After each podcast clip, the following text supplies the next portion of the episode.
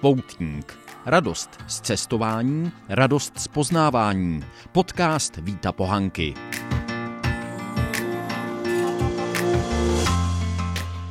Dobrý den, díky, že jste si našli čas na poutníka. Já jsem se rozhodl, že jsem zkusím dát něco v angličtině. Mám totiž v archivu tenhle rozhovor s americkým spisovatelem Tomem Steinbeckem. Povídali jsme si v jeho domě v Santa Barbaře v Kalifornii v roce 2011. Bylo to pět let předtím, než umřel v roce 2016.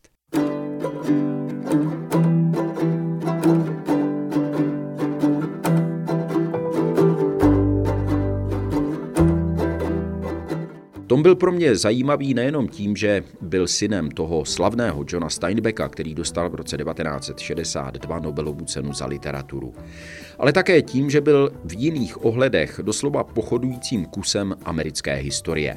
Bojoval například ve Větnamu, byl tam střelcem z kulometu ve vrtulnících Huey. To jsou takové ty ikonické helikoptéry, které zajišťovaly transport amerických jednotek do boje a jejich evakuaci. Nejspíš jste je někdy viděli v nějakém filmu nebo dokumentu. Živil se potom dlouho jako autor scénářů, psal také krásnou literaturu. Jeho knížky ve stínu Cypřiše a Stříbrný lotu jsem četl, myslím, že vyšly i v češtině. Psal jinak a o jiných věcech, než jeho otec nedosáhl tak velkého uznání, ale psal určitě velmi dobře a ty knížky za sebe doporučuju.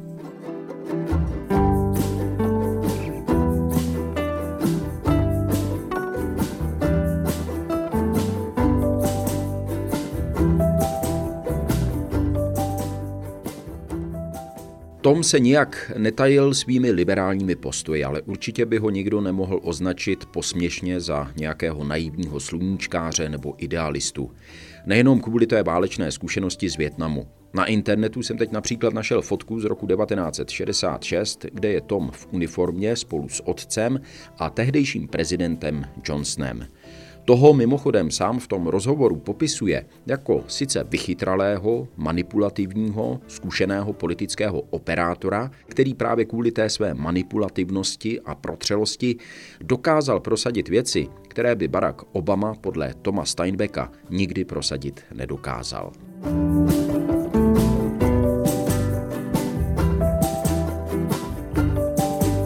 Když jsem tenkrát psal jeho paní a prosil ji o setkání, ona mu totiž dělala agentku, hned si mě, jak se říká, vygooglovala. Zjistila, že jsem byl jako zpravodaj ve válce v Iráku a okamžitě mi odepsala. Právě ta moje zkušenost a ta skutečnost, že mi šlo po únosu u Faludže opravdu o život, jak o tom četla, jí byla sympatická. I když se to samozřejmě nedalo srovnat s tím, co ve Větnamu prožil Tom. V každém případě jsme si s Tomem opravdu příjemně a dlouho popovídali. Části z toho rozhovoru jsem použil ve vysílání českého rozhlasu, ale teď mi přijde s odstupem doby líto, že jsem nevyužil celý ten rozhovor. Tak to činím aspoň tady na poutníku, dávám tomu titulek Konverzace s Tomem Steinbeckem. Snad vás to trošku zaujme. You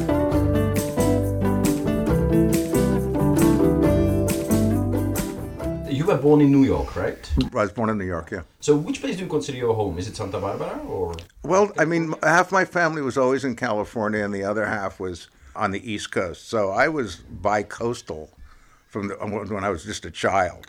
You know, I I remember you know taking the train across America, you know, to be with my grandparents. So I've basically grown up both in California and New York. You know, I went to school on the East Coast, but I also went to school on the West Coast. You know, I just both places. I know it's probably quite difficult to sum it up uh, briefly, but just imagine you are speaking to people in the Czech Republic who might have a little kind of you know confusing picture in their heads. Uh, if you were to explain to someone what is the main advantage of living on the west coast as opposed to east coast, and what is the best thing on the east coast as opposed to California, I wouldn't know how to answer that. I think it's you know I'm I'm sorry to say that at my age it's personal comfort. It's just I hate snow. and I don't like shoveling snow to get my car out, right? And I don't like being too cold, and I don't like being too hot. In fact, I I live here because I'm uh, physically lazy, you know, and I like I like the comfort of it. I love the weather. I, I don't have any insects. I don't have mosquitoes. I've already got malaria in Vietnam. I don't need that again, you know. I think it's just because it's. Uh, it's also it's not all of California that I like a whole lot. I live in Santa Barbara because it's it, it's central to where I have to be to do work. Uh, the part of California I love the most is the Big Sur. Mm-hmm. Uh, have you ever have you driven yeah, down there? Uh, past it, yeah. And, and, I love Monterey and that part of California, sort of northern California. I like better than southern California. On the East Coast, I, uh, the East Coast is really, um, I, I, one gets a sense, far more industrial. I mean, it's just, it's always working. It's factories. It's, it's where you go to make your name. You know, if you know, the, you know, the only reason that uh, even after college, uh, after I finished art school, I, people went back to uh, New York to make their name. You know, to get the right job, to, you know, be with the right companies. You know, and there was a place where you went to, you know to become a success. And um, when I realized there was no such thing as success, I decided to be comfortable. So I came back home again. But I, yeah, I, I much prefer California to the East Coast. When did you start writing? I've been writing all my life, but uh, I never wrote for anybody else because of who my father was. It was sort of like, it wasn't like a job that a father could pass down to a son because I don't write anything like my father, right? I don't have the same style. But my love of literature, and particularly my love of history, I got from his enthusiasm about it. But it's sort of like, I, I always thought that people would think that I was writing on his coattails. You know, if I wrote and got published, well, he's just using his father's name to get published, right? So I do articles, I wrote screenplays, I wrote things that were, you know, I could get paid for, you know, but were not competition for my father's work. Not that it would have been anyway, one way or the other, you know. Um, I don't know. I was just self-conscious about people thinking, and people said, "Why didn't you, you know, choose a nom de plume, right?" And I said, "Because I probably wouldn't remember it. You know, I wouldn't know what it was. You know, and um, I, I, I felt that uh, well, yeah, I think in general, I just I just felt that I I I didn't want to be considered uh, someone who was taking advantage of, of my father's reputation to get published. At the same time, I've never really liked nom de plumes because the one I liked, the name I liked the best, had already been taken, and that was Mark Twain. And someone was already using that. So I, I figured I'll just use my own name.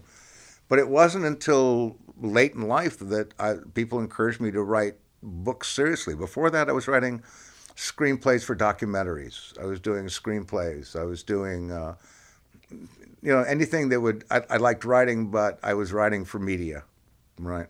And I liked it because there was no uh, real obligation beyond it. You did your job, you got paid, you were gone, right? You didn't have to worry about criticism. You didn't have, to, you know, because ultimately, whatever you wrote was never going to go to the screen the way you wrote it anyway.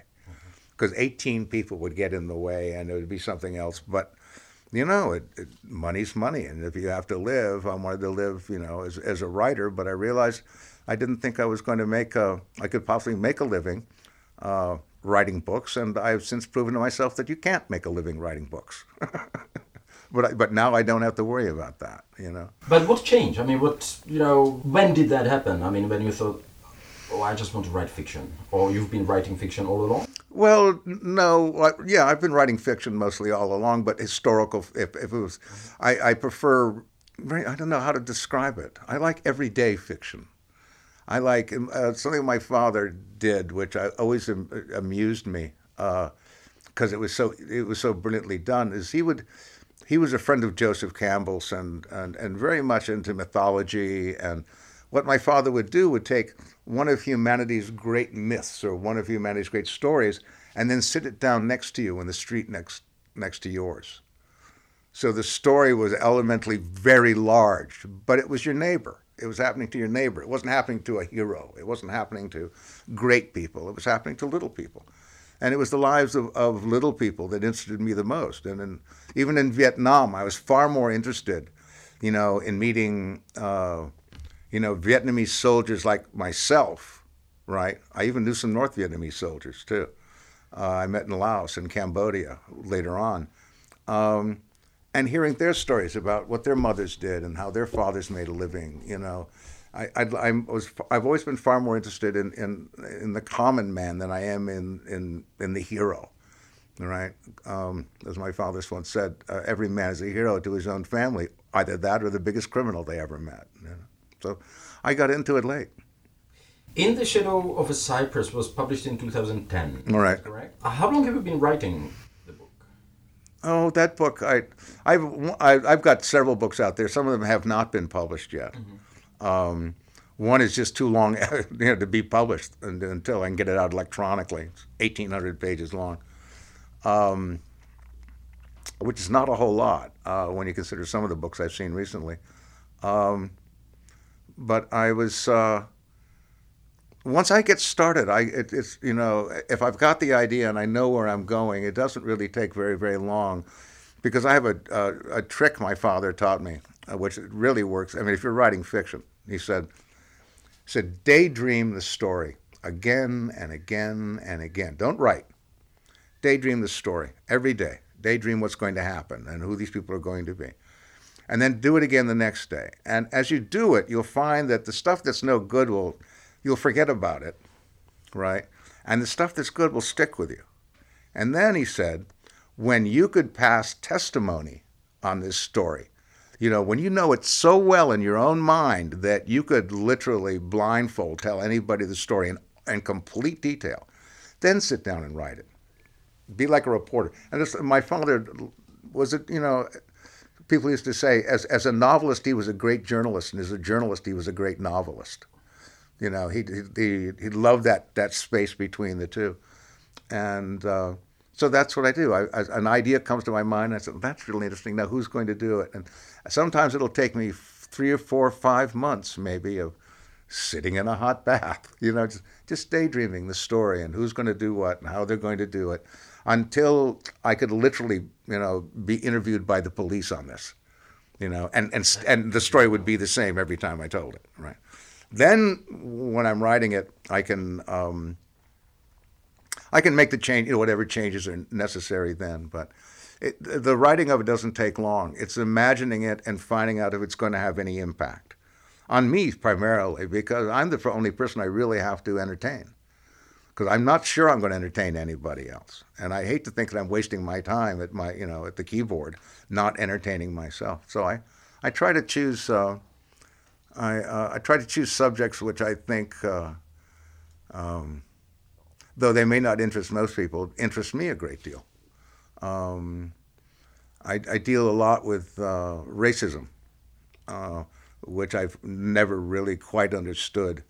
Um, uh, ethnic uh, ethnic problems in this country because we're nothing but a group of ethnic, you know, maniacs from someplace else. Everybody comes. I have, I have some Indian American Indian relatives, you know, who um, who used to be fond of saying that basically, you know, everybody here who who's white doesn't come from here, you know, and uh, and so I've always I've always been interested in in in how people treat each other and why they treat each other in such strange ways. You know, when we need each other so badly. And the uh, the Silver Lotus is basically is uh, is a it's a switch on. Um, it, it the story basically is, is a switch on a tale of who got here first.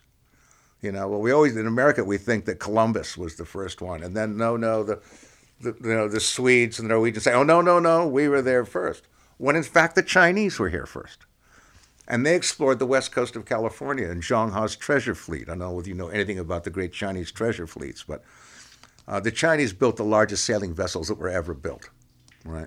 Some of them were 400 feet long, carried 2,000 people. These are the biggest, fascinating. I love maritime history anyway. I love boats, I love ships. And so the stories about uh, Monterey and this and, and the Chinese community there, which is relatively poor in fishermen, and how a some treasures are found that indicate that Zheng He, one of uh, one of the Chinese admirals, had literally landed in Monterey and had set up a station there, and had buried this marker to prove that they were there. Well, it's accidentally found right around the turn of the century, and of course causes all kinds of problems, especially for the Chinese who don't want word to get out because they're already having enough problems being Chinese, right? If anybody thought that they would lay claim to anything, of course their life would become even more miserable. You know, so that's what the story is about. It's about the Chinese try to sort of um, they're really sort of screwing with each other, you know, to who's going to get this treasure. But they're trying to keep the treasure a secret because of the racial problems that they're having with the white community, right? So that's what the story's about. It's sort of fun, and uh, I like to write things that are fun. I was going to ask you how important uh, is the kind of imprint of the Chinese in California, but I think you already started answering that. In the previous Well, you know, they've recently discovered that the DNA structure of most of the Native Americans on the west coast of California has, has got a lot, a lot of Chinese in it. And I, you know, across the Bering Straits. I mean, I really believe, uh, totally believe, that there was communication between Africa and South America. That I mean, it, it doesn't take a genius to build a ship. I don't care what Thor Heyerdahl thinks. You know, the Egyptians built beautiful ships. Uh, I mean, I, uh, I believe there was you know communication long before written history uh, between these elements. I think there was you know the Chinese. The only reason the Chinese didn't stay, and by the way, we're talking about a time when they did, when the treasure fleet sailed, when they could have conquered any navy in the world. They had cannons. They had everything. These ships were gigantic. You know the the you know you, you look at the the Nina the the Pinta and the Santa Maria and they're about this long and then you look at one of these Chinese ships and it's this long, right? And it's got twelve masts, right? They got ships that just carry horses. They have ships that just carry fresh water. They have ships that carry fish alive in their wells inside the ship. And I'm saying, and and we and we, we pompously think as European, as white Europeans, that it was Christopher Columbus, who, by the way, wasn't Italian; he was Spanish. It's one of the great secrets of the world. He was a Spanish pirate, and you know we do we take such great pride in these stupid myths, you know. And I and one of the things I like to do with history is is uh, find the heart of the myth and break it up, because in most cases, as as, as you well know, um, history is written by the victors. And my father used to tell me, if you really want to know the truth, talk to the losers, because they have no reason to lie. You know, those who have victory, and I've dealt a lot with that. I mean, I wrote a lot about Vietnam, and uh, I think one of the problems I had being a journalist was the fact that 90% of what I wrote was spiked. Because they didn't want to hear it. You know, if I talked about you know what the Americans were doing and, and how they were doing it, uh, it, it never got out. You know, they, they paid my salary, but you know they weren't about to release stories about mayhem. Now and then, like the My Lai uh, incident or the Tiger Cages stories would come out. You know, but in most cases, uh, I found that being a journalist was very, very unrewarding when it came to telling the truth, because you always had people who had, uh, you know, shall we say, political. motifs. Uh, yeah, well, look what's happened in England. Oh, this thing, yeah. Isn't that wonderful, though? Did, did you ever? It is, you got to admit, it's very entertaining. It is, yeah. You know, especially for the English who just think they're they're just way beyond this kind of thing. Thing, and they are not. I, I no no they invented it. I, that's what I think is so charming about it. You know, and my honorable friend, you, you want to kill this guy? You know, my honorable friend here, and no, I, I Rupert Murdoch has been always been one of those people who just scared the pants off me. You know, because anyone who controls information controls the world. You know, and that's that's what that's what's so exciting about what's happening in North Africa and the Middle East, as far as I'm concerned. Right, is that people can talk to each other, and the one thing that most despots do not want you to do, you know, is to talk to anybody else. You know, I remember uh, reading just very recently that. Uh, uh, e- even in the uh, during the Napoleon, even before the Napoleonic era, but especially during the Napoleonic era, anybody, any three people talking in the same place at the same time were suspect of something. you know, your conversations were suspect, and so I, that's why I sort of gave up journalism. I just felt that uh, telling the truth didn't really pay. You know, in, in the long run, you could you could tell the truth, but uh, you know, uh, look what happens to those who who really let out all the truth. They suddenly become criminals. You know, as far as anybody's concerned. You mentioned Vietnam, I think, more than once now. Uh, how important was the Vietnam experience to your later work? I mean, It changed. Ev- it, it, it changed everything. In what way? Well, I mean, I you know, I I was born in 1944 on the same day the Germans robbed the Jeu Museum, August 2nd. the world's been at war all my life. You know, I've, and I've studied it. I mean, it, all my life, some, there's Something been was going on. everybody's been at war, one way or the other. And uh, until you get really close to it, as you have, and I have, you don't really understand what that means and how insane it is, how literally mad it is that people, you know, that there aren't other ways to figure out these problems. I mean, it just, uh, Vietnam, uh, to begin with, um, and I don't tell many people this, but my father raised me to be, as we would say, you know, an old-fashioned American patriot. You know, I believed in freedom. I believed people had a right to live any way they wanted to live. You know, all of those great myths that Americans think about themselves. You know, we came looking for religious freedom. Hell, we did. We came to restrict religious freedom. If you weren't a Puritan, you were out. You know what I mean? There was like no, you know, religious freedom meant one group, right? But not you, just us. We get religion, you don't get it. Um, was the understanding that what Vietnam did for me was uh, was to teach me that um, I was suddenly like the Visigoths on the streets of Rome. I was like Hessian soldiers on the streets of New York. I was suddenly doing something that was totally contrary to everything that I was raised to believe in. I was not supposed to be an occupying, ever to be an occupying army in a country that didn't want me there.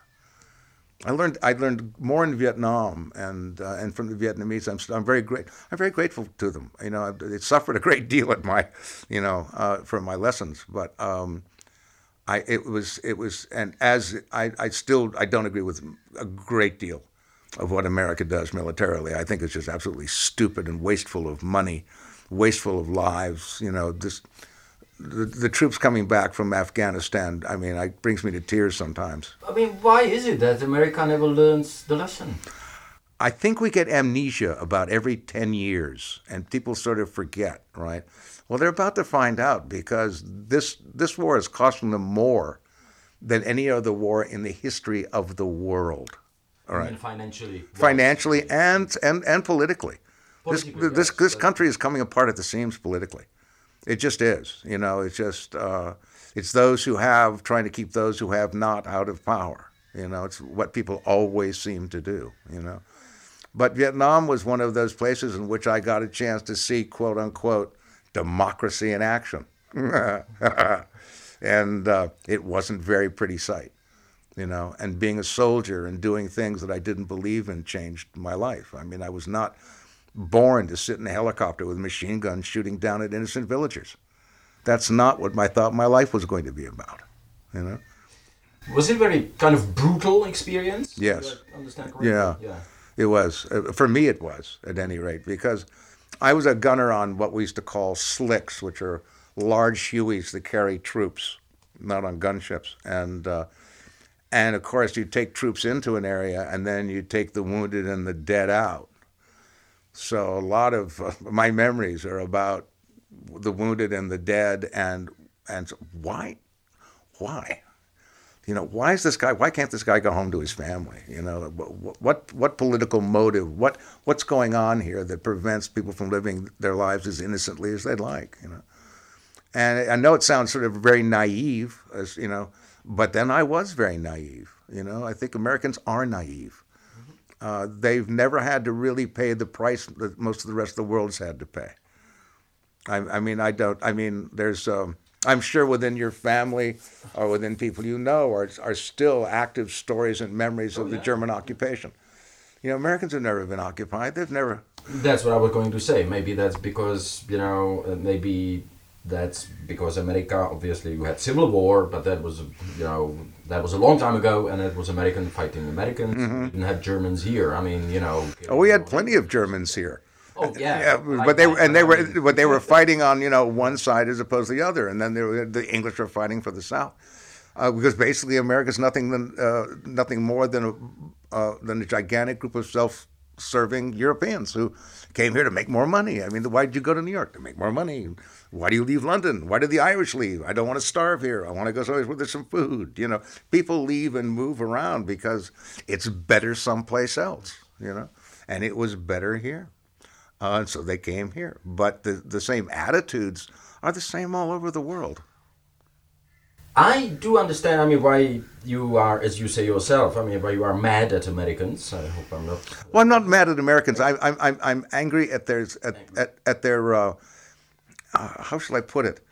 At, at their um, at their selfishness, at their um, uh, inability to see the world through the world's eyes. It's always through their own eyes. It's what I've got, you know. And at the same time, um, for the kind of wealth that we have we have such a poorly educated populace. I mean, literally, very poorly educated populace. But you know, I mean, I before actually coming to Washington D.C., I worked as a correspondent in Brussels, um, and I spent two and a half years in Paris in the 1990s, mm. in London for some time. The reason why I'm mentioning that is, quite frankly, uh, to me, as a Czech, it's uh, the old European uh, Western nations, such as the French, the Belgians, mm-hmm. especially, who are very arrogant to us new Europeans. They see right. us like these kind of upstarts. Right, right. And it was very uh, kind of refreshing and nice to be in America, mm-hmm. you know, because I really, uh, I'm not saying that I'm home here, but I mean, I felt definitely easier, I would say, here, mm-hmm. here than I did, you know, in in Brussels or. or well, that's Paris. true, but then but then the French and and and. Uh, uh, I've, I've always enjoyed hating everybody else. I mean, it just it just it's, it's part of a hobby. I think you know, you know, hating Americans. If you don't hate Americans and you're French, then you're just not French. Yeah. You know, and the and the Belgians are always. I, I love the Belgians because they're right in between there. You know, they can't determine who they want to like and dislike. They're willing to change sides easily. You know. Um, that's, uh, but yeah, I, I, agree with you. Uh, but then America's so much bigger; you can get lost here. Yeah. You know, if you move into a you, if you move into a small town in Belgium, everybody knows everything about you within ten minutes. You know, and has formed an opinion. If you move to New York City, you know, only the people you immediately know knows anything about you. So there's a lot more, in, not invisibility, but there's a lot more freedom to move and and uh, since there's we you know there's there's so many European minorities here. I mean there there are whole sections in Minnesota which are all Czech, oh, yeah. have been for a long time. You know, and uh, I, that's one of the things I did like doing. I loved traveling around the country as a journalist. That was great fun because it, you know you'd be in some little crazy town and they're having Oktoberfest. What? and and it's it's in it's in central Texas. Okay, and. Um, one of the things you'll find about Texas, how many German names there are right? Because when uh, when the Americans decide, discovered that if you give a German a hammer, a saw, and point him in a direction, he'll build something, right? So they sent them to Texas to, to basically keep the Mexicans out, right? So you find large German communities in Texas. Just to let you know that I understand exactly what you mean, there's a small town in uh, Nebraska called Wilber, and it's called the Czech capital of the United yes, States. Yes, I've, I've heard of it. And they've got uh, they've got a festival, Czech festival, each year. Uh, it's the first weekend of August, and I came there, and there were forty thousand Czechs from Minnesota, Texas, mm-hmm. Nebraska, Iowa, you name it. I mean, from all over the states. But frankly, I'm, I'm not using that pejoratively. Uh, rednecks, you know, coming right. from all over the place and celebrating their Czechness, which to you is, if you are a Czech, I mean, you see that uh, through the generations, they have lost touch a little bit you know, mm-hmm. with, uh, uh, with the costumes and everything. Right. And it's very endearing, you know, in a very nice place because they still, you know, have that. Well, they're celebrating their heritage more than their yeah. present history. And I think it's because they. Uh, I'm, I'm sorry, now I'm talking. No, no, that's fine. No. Uh, I I think that they have a hard time, you know, to find something to something to identify themselves with. You know, mm-hmm. in the Midwest, I mean, there's just you know plains, plains, plains, and corn. Mm-hmm. So they stick, you know, to whatever small they have, and in this case, it's the Czechness, you know, the mm-hmm. Czech heritage, as they, in our case, yeah. But it was amazing to but that's true. Of people. But it's, but it's true of Danes. We have this town up here, Solvang, right up here. It was this little Danish town in the mountains of California with really dumb Danish architecture and, and phony storks on the roof. As those storks are kind of come, you know, it's, it's unbelievably, it's just bizarre. But every year, you know, every Dane from miles around seems they thinks they have to come there and they, they celebrate, you know, being Danish, which is really great. But what they're really celebrating, I think, is is their history more than their presence. You know, they you know they they're still running you know gas stations and car rental agencies and doing whatever they do. But uh, it, it belonging is important. I think this is how armies are formed and gangs are formed. I mean, everybody we're a very insecure species. We need to belong to each other, one way or the other, and we'll choose anything that you know makes us feel comfortable, as though we're not alone on the planet. You know, um, which is sort of really bizarre. I remember uh, there's a great song in one of the Monty Python mm-hmm. movies which describes this, the scale of the universe. You might know the song. I know that song. Yeah, right, but at the very end of it, of the meaning of life, right? And I love the very end of it. He says it really hopes there's some intelligence in outer space because there's none here. he doesn't say it that way, but that's what he means, you know. And sometimes I get that feeling that you know, despite everything that we do, we're not a very intelligent species. We don't learn from our history. I mean, bab- you know, baboons learn more from their history than we learn. We have a tendency to repeat the same mistakes we make generation after generation as though the whole planet goes through amnesia every 20 years and forgets what world warfare is about and you know the devastation of, of injuring each other in these ways. Wouldn't it be so much easier to make each other rich? You know it's not a big problem unless you've got people in charge who basically want power. And it's the search for power that that i think uh, has you know been something i've tried to study all my life uh, for some reason, we have a tendency to always uh, um, follow the blind man with a gun. You know, it's sort of, the, I don't know why we do this. I mean, I can't think of one German that I've ever met, right? Who would have, you know, modern German who would have ever listened twice to Adolf Hitler. You know, they would have scooted him off. I mean, what what happens to us? We, for, you know, we, we choose something to hate, or we something we, you know, because the First World War, I know what happened, but the, the point being that it's unnecessary. And that, I think, is ultimately the demise of humanity, is the fact that we don't ever learn anything from it. You know, um, I just I just finished this article I'm I'm doing now from my blog, talking about Afghanistan and our involvement in Afghanistan, and uh, I finish it up by then. There's a quote from Alexander the Great, he said, I can conquer their armies. He was on his way to India. He was going to conquer India. He said, I can conquer their armies, but I can only keep the ground my soldiers are standing on. Once they move on, they come back in like a flood. Right? There's no such thing as conquering anything. You know, it's the vanity of individuals, you know, that to do that kind of thing. And uh, one of the things I've always fought against. Uh, I don't know what to say about America's present politi- political system in that regard, other than the fact that I think it's very short sighted, economically ridiculous, and um, just bad manners. You know, I mean, let Afghans find being Afghans. what's wrong with being a Muslim? Been Muslims around forever and ever and ever. We, we've uh, we fought with Muslims on our side. You know, I just finished reading. I, one, one of the wars I'd never read anything about was uh, um, the, the, the, basically the English and the Russian hostilities in, in Sevastopol and the mm-hmm. Crimean War, right? And you read the history of the Crimean War, it's one of the silliest and stupidest things you've ever read in your life. It started with a fistfight among monks in the Holy Sepulchre in Jerusalem. And who's going to hold the key, really, to the Holy? This whole thing started with, oh, no, the Greek Orthodox are going to have the key. Oh, no, Latins have got to have the key, you know?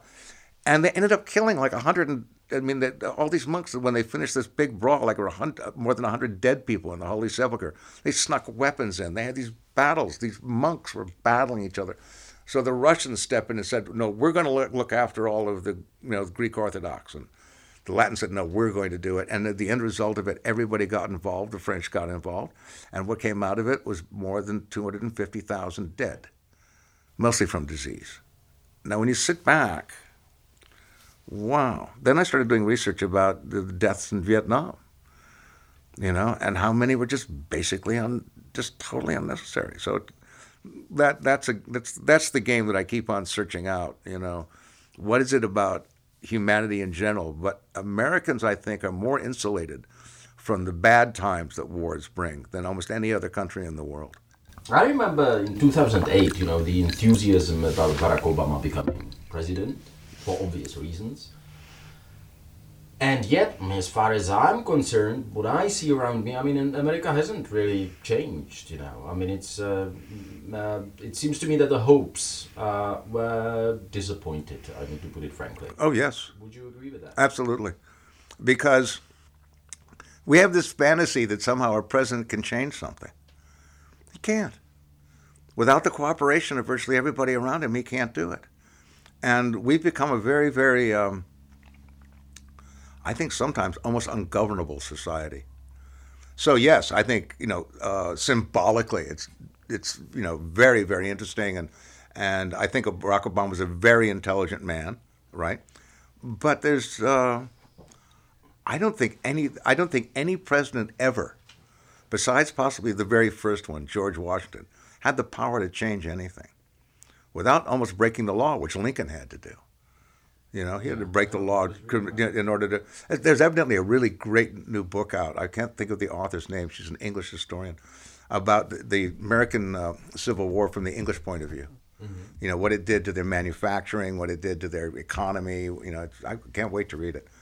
But uh, yeah, I, I, I was very thrilled to see Barack because I thought he was a very very you know brilliant man. But then I knew from the very beginning that no matter how brilliant you are, unless you've got real power unless you really know how to strong arm the Congress and you really know who to blackmail and you really know how to stick it up to these guys, you're not going to get anything done. Johnson was one of the greatest presidents we had in that regard.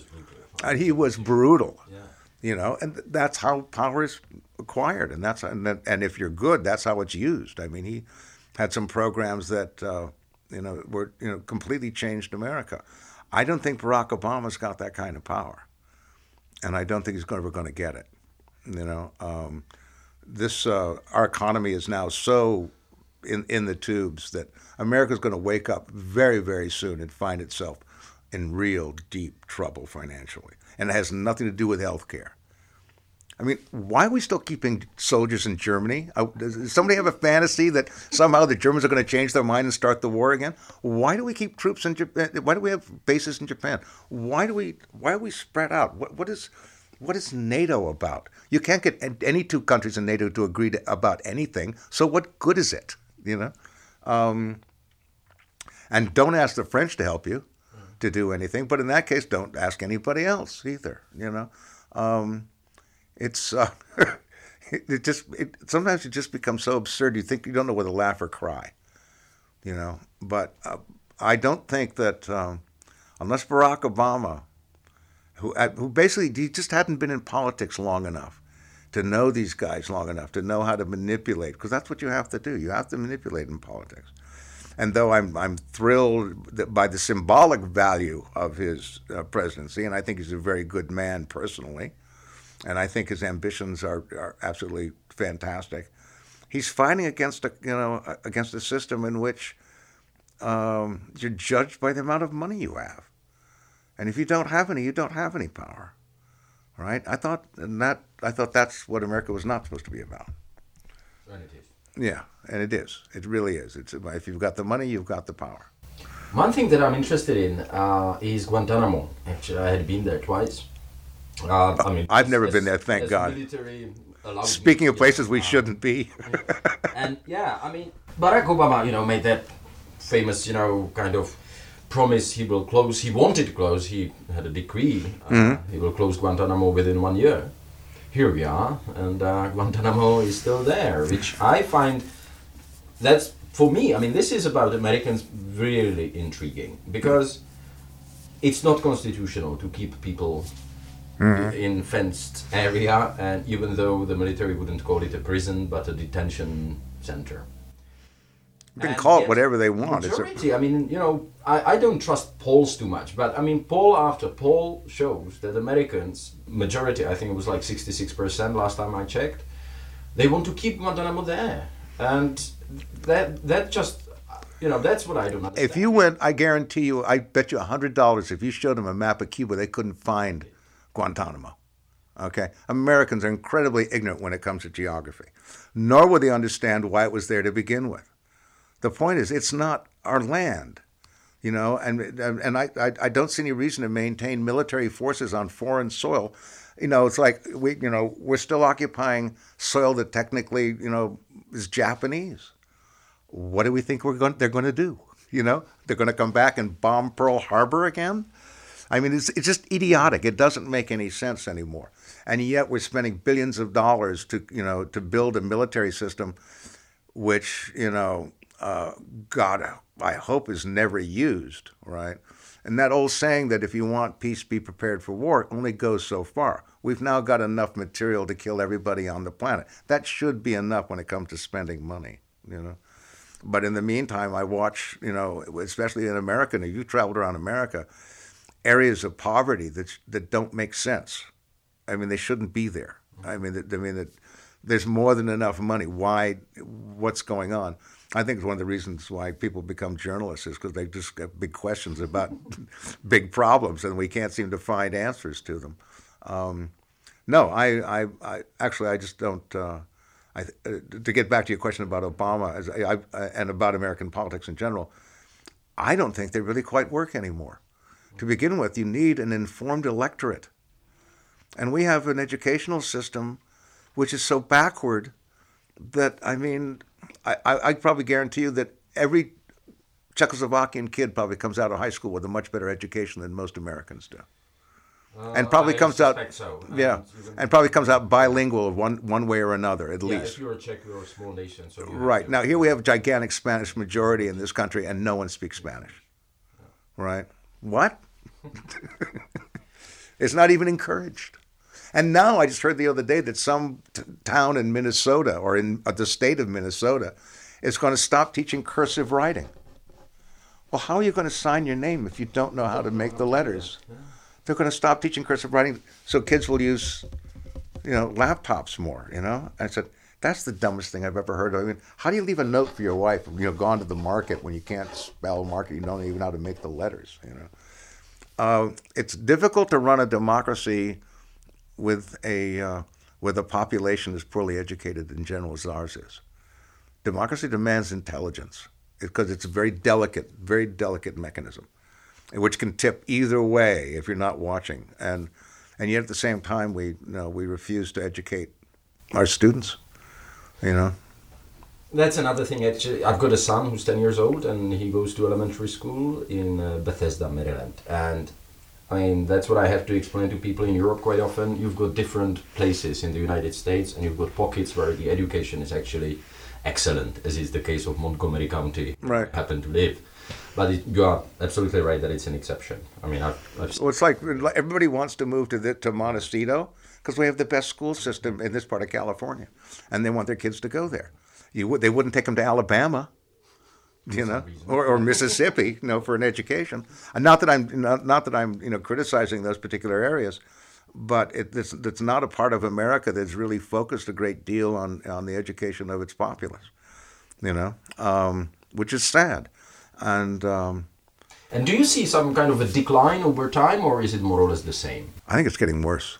Yeah, I think it's getting worse and as as we as we become broker and broker and poorer and poorer, which is going to happen sooner than anybody expects. Okay, um, we're already looking like Greece, you know, to a small degree. I, and I just found out that this I, this is an aside that if they don't fix the economy, uh, the country will basically uh, go bankrupt on my birthday, August second. Yeah, that's true. Yeah, well, I love it. Always happens on my birthday. All the worst things. First World War starts on my birthday. I mean, I, I, think I'm beginning to take this personally now. You know, just sort of like the government's going to fall apart on August 2nd. Great, that'll be something to celebrate. Um, but the, I, you know, I, I have questions about democracy, the way the term is used in America to begin with, because I don't really think it exists. I mean, in that glorious term, you know, that we you know, learn historically, democracy. Everybody, everybody gets a vote. That's really great, but you know how many generations it took for everybody to get the vote, and by the time they got the vote, they didn't know who to vote for. They weren't educated enough to know what the issues were, or you know how to go about it, and they were manipulated by politicians. You know, and that's always going to be the case. You know, and I don't know a way around that. Okay, about your father, if I may. No, of course. Uh, if you if you were to try and tell me what, what are your first recollections of your father? I mean, he was big. yeah, he was very big, and he was. Um, I, I found him delightful. I always he was funny. And most people he wrote about such dark things, but he personally was a very amusing man, very childlike in, in a sense. You know, he loved he loved toys. He loved silliness. You know, he'd make up songs for the dog, you know, just to entertain the dog. Uh, I mean, he was just it was I, I enjoyed him tremendously, um, and I also. Um, from an early age, also saw that he was for his whole life, his professional life, he was under the gun. He was heavily criticized, you know, uh, all, all, of his life about the subjects that he wrote about and how he wrote about them. And uh, one of the reasons why I didn't choose to set out and write fiction was because I saw what they did to him. You know, it's sort of like you don't want to walk through the same fire that he walked through. You know. Was it hard on him? I mean, did he, you know? Personally, yeah, but he was a very, you know, he as we say, he ate a lot of his anger. I, you know, he kept it inside most of the time. Uh, but yeah, I think it's very disturbing to be an artist and being a writer and having people telling you that you're lying. You know, actually, if it hadn't been for Mrs. Roosevelt visiting the camps during the you know Dust Bowl, um, everybody was prepared to believe that, that that Grapes of Wrath was a lie. That Steinbeck had made it all up. There weren't any people. There were no Okies. There, no, this wasn't happening and he had his life threatened and uh, many many times um, but i never got to experience that part of it he he, he was very um, he's a rather brave fellow i think uh, i don't think i could have i could have done what he did uh, i don't think i could have done it you know there were uh, book burnings etc oh yeah there still are I was just going to ask you. I mean, is is his kind of legacy less controversial now? No, no, because we have the same class of, of, of, of agricultural poor. Only now they speak Spanish. Just as an aside, I know you don't need to put this in here, but I'll tell you a funny story. Do you know who Woody Guthrie is? Yeah. yeah okay. Well, I know I'm half related to Arlo Guthrie you know, through marriage and everything else. Well, at one point they were making a documentary film in this labor camp in Northern California near Fresno, where in, in the book, it's where they it's when the when when the Okies first come to California. It's the first camp they come to that's being run decently, right? And they're not getting beat up, right? It's you know it, it's clean and everything else. And um, so they wanted to do a documentary about this, and they asked Woody, I mean Arlo, his son, to uh, to be in the documentary. So they had a photograph of Woody Guthrie singing to migrants, right, in front of the administration building, which is still there, right? And uh, it's called Weed Patch, by the way, Weed Patch, California. Weed Patch. You can Google it, you can find it. At any rate, so they tried to set up the shot with Arlo standing where his father stood. And then all of these farmers, I mean, these, these laborers who are now all Mexicans, okay? placing them in the position so they could do a transitional shot from the old still photograph to the running footage, right? But now it's Arlo singing, This land is your land, this land is my land. I'm standing behind the camera with a, with a bunch of other farm workers, right? And I'm just, this is, I, he wanted a hat, so I loaned him my hat. And I'm standing with these guys, and there's a couple of old guys standing with me, you know, with the tobacco stained mustaches. all senors, you know. And, and, uh, And Arlo starts singing, This land is your land, this land is my land. And this one old uh, bracero looks over at the other one and says, I don't think so. and I've loved that always. I just sort of like, yeah, no, it's that's not the way it's working out. I frankly consider that song very confusing for me. I like the song and I listen to Woody Guthrie a lot. Uh, and it's it only makes it only makes sense if it's sung by the poor. It doesn't make yeah. any sense if it's sung by the rich. You know, they already own it. You know, they and what they don't own, and this is another problem that America's got too. Is it's basically a corporate country. Mm-hmm. You know, we replace barons with corporations. You know, um, and, and do you see that as the one of the problems? I suppose. Oh yeah. Problems. I mean, one of the reasons for, for the problem. Oh yeah, absolutely. We we've allowed the, the corporate America basically now runs America, and I think it's one of the reasons why Barack Obama is going to have a very very difficult time, if not find it impossible, because these politicians are run by the corporations. They're being financed by the corporations. They're going to do what the corporations want. This this mimics European history going back to the the ninth, the eighth century. You know, the, the barons, the guys with the land, really run the king, no matter who says what. Right? I've got the troops. I've got the land. You want to do something? Pay me. Right? Do what I want you to do. Okay. Uh, finally, they got King John to you know give them the Magna Carta, but it wasn't because he wanted to right? They just wanted more rights. But this has become a corporate state. And so you find, um, you know, when, when the automobile industry tanks, a whole state goes down. Cities collapse, you know. I've been to Detroit more than once. Ugh. Would you like to sit on Look up tons of cushions. I, I, I, should be good. Um, it's just me. Okay, back to your dad, if I may. Uh, later in his life, because he lived in New York, and I was actually reading when he he mentions you. I mean, his two boys, uh, mm-hmm. some of his writings. Um, how important was Salinas, Monterey, this area of California for him in later life? I uh, I think he had a lot of bad memories about it. You got to remember, Salinas was like the first place that started burning his books, right? Even his own family, uh, I think, you know, uh, didn't really politically like him at all. His sisters were all uh, very conservative. Family was very conservative. I think I um, uh, one one one person uh, told me at one point, I thought was really brilliant, that the reason they hated my father so much is because he betrayed his own class. I see. Right. These are people that had a ranch, then they got enough money, and they moved into town. And you've seen the house where he was born in, right? Yeah, well, yeah. that's I mean, come on, that's living well. That's high on the hog, as we say. You know, he was living really well compared to a lot of other people around in Salinas. And when he started writing about people like the Gilroys and you know the people that were responsible for uh, you know underpaying the workers and causing all these problems, they thought he'd betrayed his own class, and uh, so he never went back with any joy. He'd go back now and then, but he didn't go back as the favorite son by any means, and spent very little time if he could help it. I mean, even when I was going to school there, he would come out for a short visit and stay as little as possible. He liked, well, you got to remember too, also, New York was basically the center of the literary world mm-hmm. at that point, you know, and if you were going to make it, you wanted to be near your publishers and everything else. And I, you know, California, even when I was a kid, was that was a long way away. That was a long train ride. That was a long flight. That was and I and he was just I don't think he wanted to be you know the victim of their anger any longer. And in New York he was with his own kind. He was with writers and, and artists and people that he could you know comprehend. But he I don't think he ever again um, felt close you know to his hometown.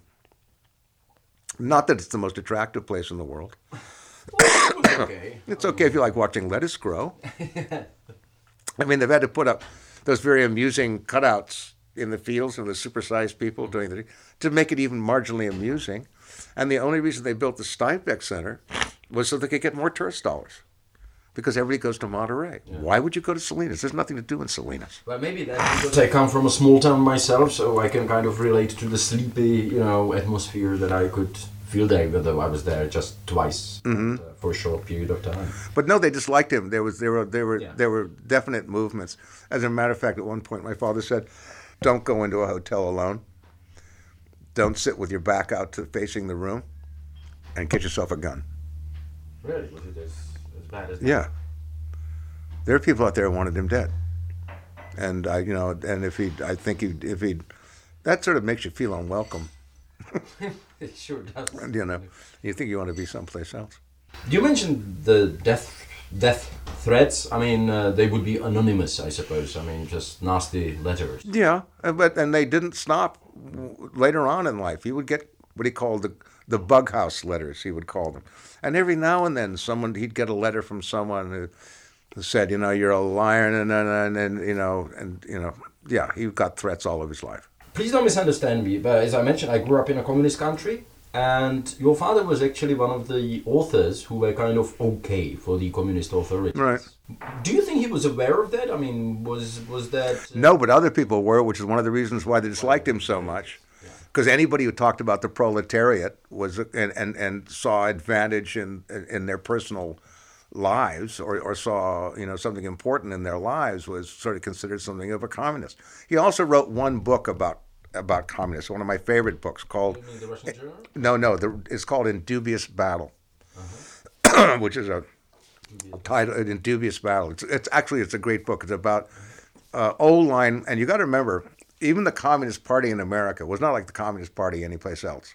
It was an American Communist Party, really lazy Communist Party, really laid back, you know, not really all that serious about you know striking down you know the political system, you know. We always are, but everything we do, we're really sort of lazy. I mean, I think something about the country. We come, everybody sort of gets laid back. But uh, my father, my father wouldn't, you know, was so far from being a communist. It was just unbelievably funny. I mean, he wouldn't give you anything for nothing. You know, he didn't like paying his taxes. He didn't. No, nobody does, right? No, he was no, not even remotely a communist.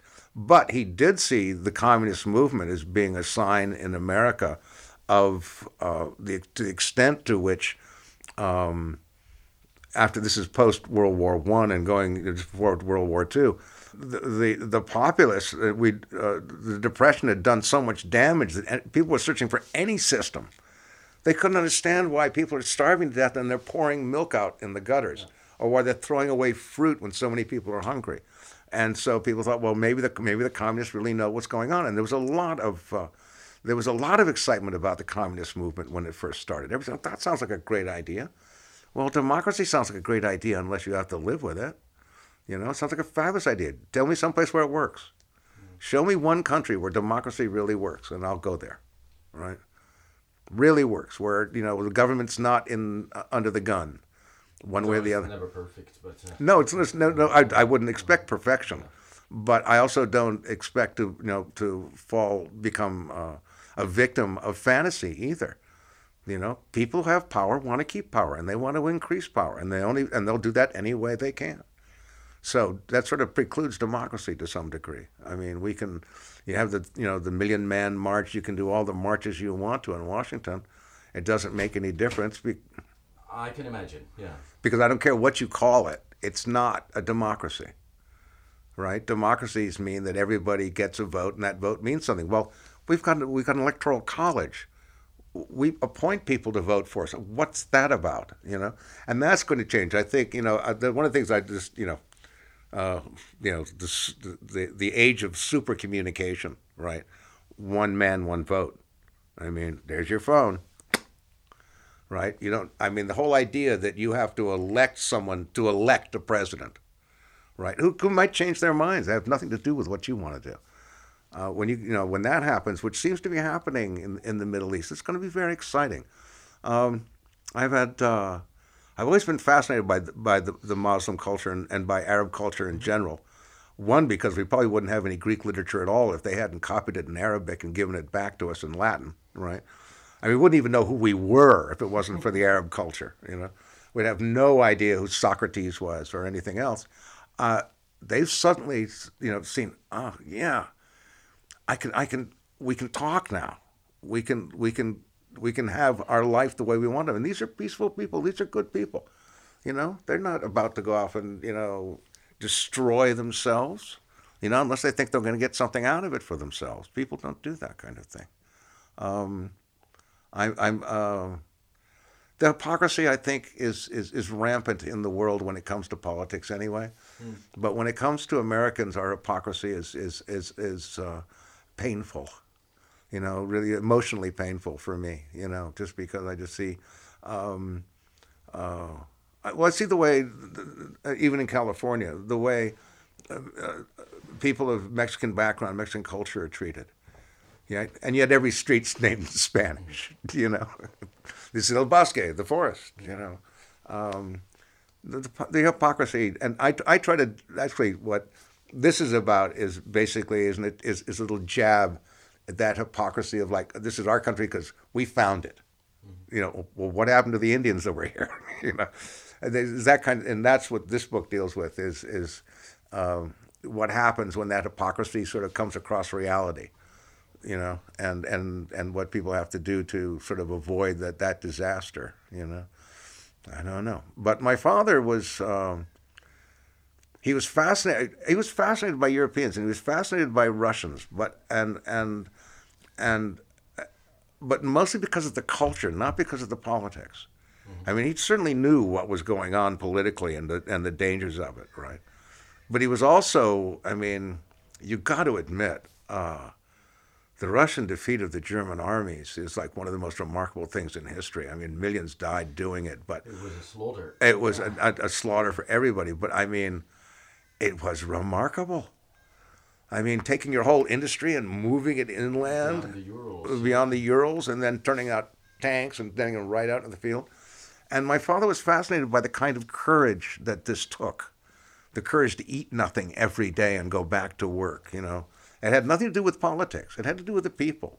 Because politics or no, people are going to be people, right? You, you couldn't, uh, let's say, you couldn't have gotten away with that in in um, uh, in Bogota, Colombia. You know, I just nah, we're too busy.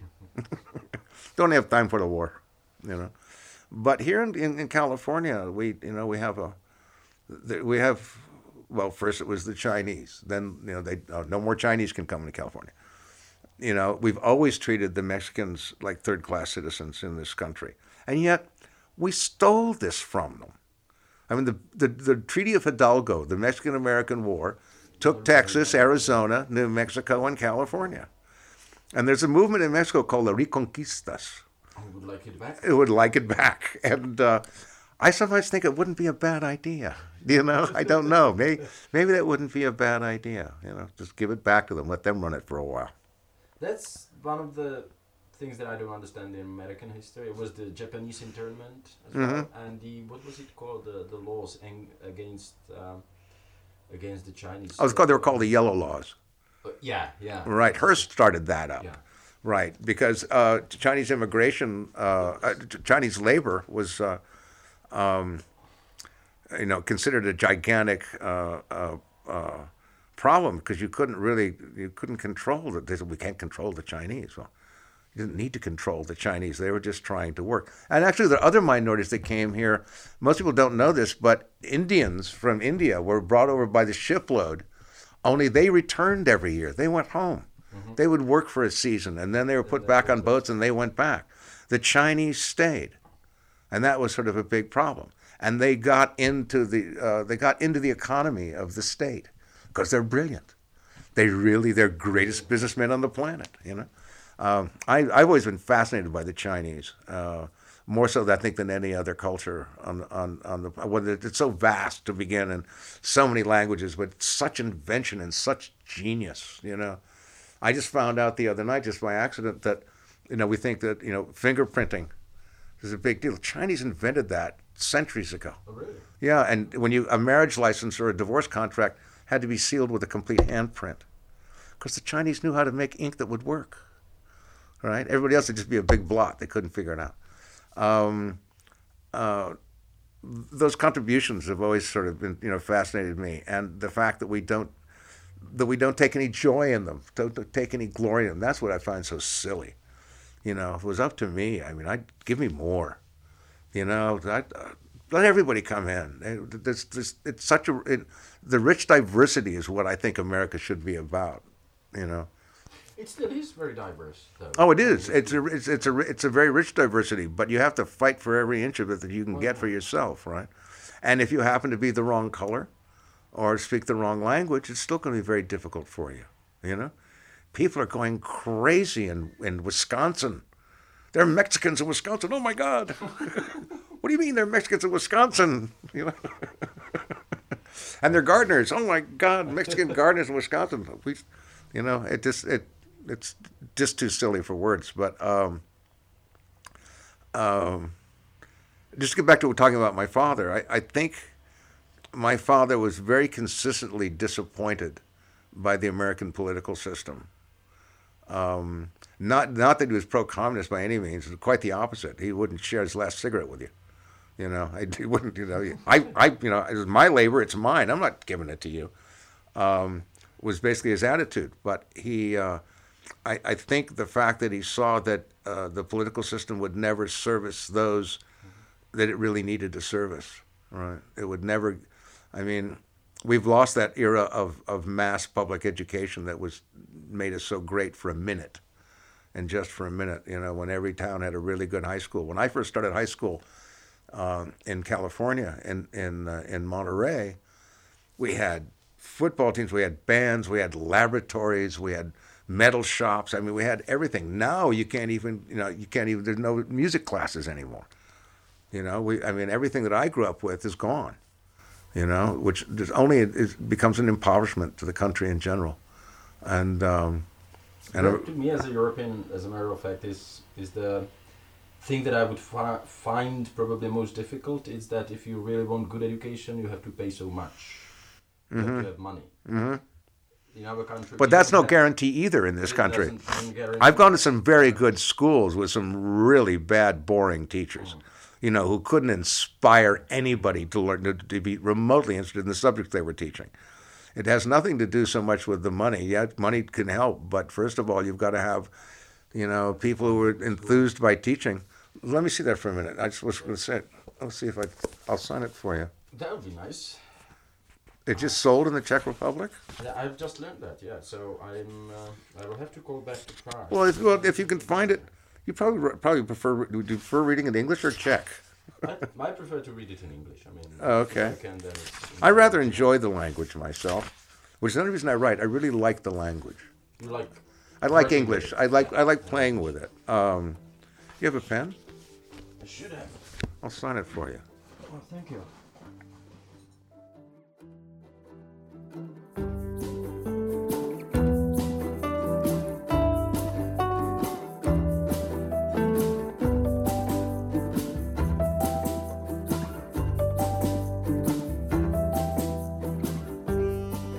Takhle jsme si tedy povídali se spisovatelem, scénáristou Tomem Steinbeckem v Santa Barbaře v Kalifornii v roce 2011. Tom bohužel zemřel v roce 2016 na chronickou obstrukční plicní nemoc. Bylo mu 72 let, dožil se tedy o 6 let víc než jeho otec John. Díky za poslech poutníka a těším se na slyšenou.